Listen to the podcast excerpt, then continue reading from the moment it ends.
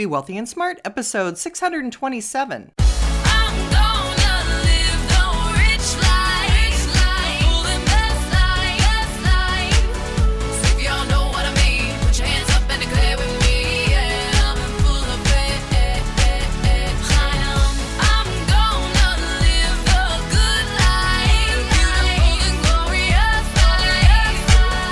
Step into a world of wealth and financial freedom without budgets, boredom, or bosses on Be Wealthy and Smart. And now, here's your host, Linda P. Jones. Welcome to Be Wealthy and Smart. I'm Linda P. Jones, America's Wealth Mentor, empowering women and men worldwide to financial freedom. On today's show, I'm going to prove to you that the housing market in general is way overvalued. In fact, it's so overvalued, it's in a bigger bubble than it was in the 2008 crisis. Now, I'm not telling you this to scare you, and I'm not saying that we're going to have a popping of the bubble just yet because I've already talked about that and why we're not going to have a popping of the bubble right now, mainly because interest rates are trending lower, which keeps the bubble in place and actually even helps to expand the bubble a little bit. But why I want to talk to you about this is because people say there was no evidence of the housing bubble back in 2008, that there was no way to tell that housing was overvalued, that there was no way to know that a big crisis was ahead of us. And I think that's all bunk. This chart I'm going to share with you today from Mish Talks is a graphic representation of the housing market, and I'll get to that in just a minute. But first, I want to say there are particular metrics that you can look at with real estate to determine if it's undervalued or if it's overvalued. And for people to say you can't tell or there is no evidence is just not accurate. So I'm going to show you today how you can tell that the housing market is in fact overvalued. Now, I also want to say it's very difficult to talk about the housing market as one market because every city and every state has different circumstances. States like California, New Jersey, New York, Connecticut, these states have experienced major outflows, people moving out to cheaper areas and to areas that are more tax favorable. The states that don't have state income tax have been major beneficiaries of people moving in. States like Washington State, my home state, that have experienced incredible real estate markets, possibly because of no state income tax, but also because they have a very strong high tech community moving in there, which means a lot of new jobs that are very high paying, and therefore many of those people moving in can afford to buy homes. The problem is it's not as affordable as it used to be. And that is in fact the metric that we need to look at is affordability. Looking at the affordability of wages and rents is a key factor in determining whether or not real estate is overvalued. So when we look at it as one market, which again, I understand it's not, but let's just look at it as one market for this example because that's what this graphic is showing. We can see that housing prices really started to take off in about 2001, where housing prices got higher than was affordable for rents or wages. So, in other words, people started to not make enough money to be able to afford a home. And it grew worse and worse. The bubble got bigger and bigger into 2007, 8, 9. We started to have the crisis and a recession as interest rates started to go up popped that bubble and prices started to come down. This chart shows that housing prices did continue down and reached parity with wages and rent again in 2012. And they make the statement on this chart that the last chance to buy a home at a good price was in January of 2012. That's because, again, you had wages and rent get more in line with home prices. After 2012, home prices started to rise above wages and rent again to a bigger bubble than we saw before.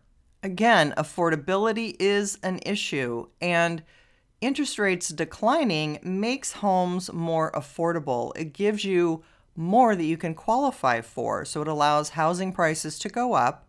And as long as interest rates are going down, it's going to prop the housing bubble up. But at some point, interest rates need to get back to normal. And I don't think that will be this year. It might not be next year either, because that is an election year, and these four year election cycles tend to move where everything in the economy stays very favorable during the fourth year of a presidential election cycle.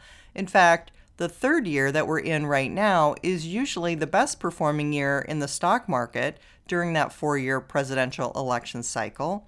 And the fourth year, next year, 2020, would be the second best performing year, typically, historically, in that four year presidential election cycle. So, my best estimate of when we're going to see trouble in the housing market doesn't happen until 2021, which is usually when the economy has issues, is during that first year of a president's term into the second year of the president's term before everything gets turned around into the third and fourth year again, humming along great before another election. That's just the way it has typically gone. But the point of this podcast is to say there's no reason to rush out and buy a home right now. And if you can avoid doing that and save your money for a down payment, wait for a couple years, I think you're probably going to be happy that you did that because the affordability is a metric that you can measure and you can look at and say it is not sustainable. Bubbles can often go on longer than people anticipate, and that happened with the technology bubble in the late 90s into the first quarter of 2000, people thought all along the way it was going to pop. It popped later than people thought, but pop it did, and then the stock market went down for two years and finally bottomed in 2002 with a 70% decline in those technology stocks. Will housing decline that much? I really don't know how much housing will decline, but I will say that if you don't need to be jumping into a very inflated housing market, one that is very unaffordable, I would suggest that you wait, save your money for a down payment, and look for possibly better prices to purchase at. Now, there are some states that are still great bargains and make sense. In other words, the metrics pencil out for them. Their rents do pay for their mortgage payment.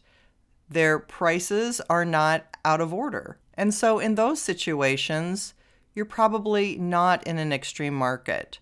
But if you're in the kind of market where affordability is an issue and where prices have gotten way above average wages and rents, where rents cannot cover the monthly cost of owning a home, you're in negative cash flow in those situations, that's an indication that the housing market is overvalued.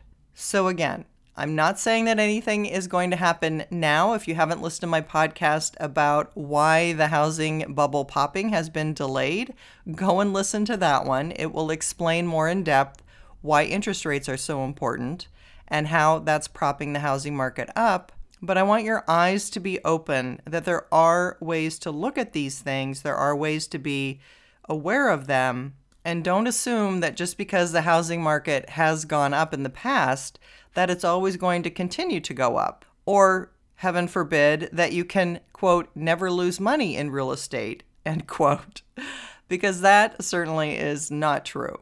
So, the purpose of this podcast is just to get you understanding the metrics behind the housing market, how to understand when prices are above affordability and what that means. I will put this chart in the show notes so you can take a look. I suggest you look at it, discuss it with your spouse, significant other, partner, or consider it yourself and think long and hard before purchasing in a market that is extremely unaffordable at the present time.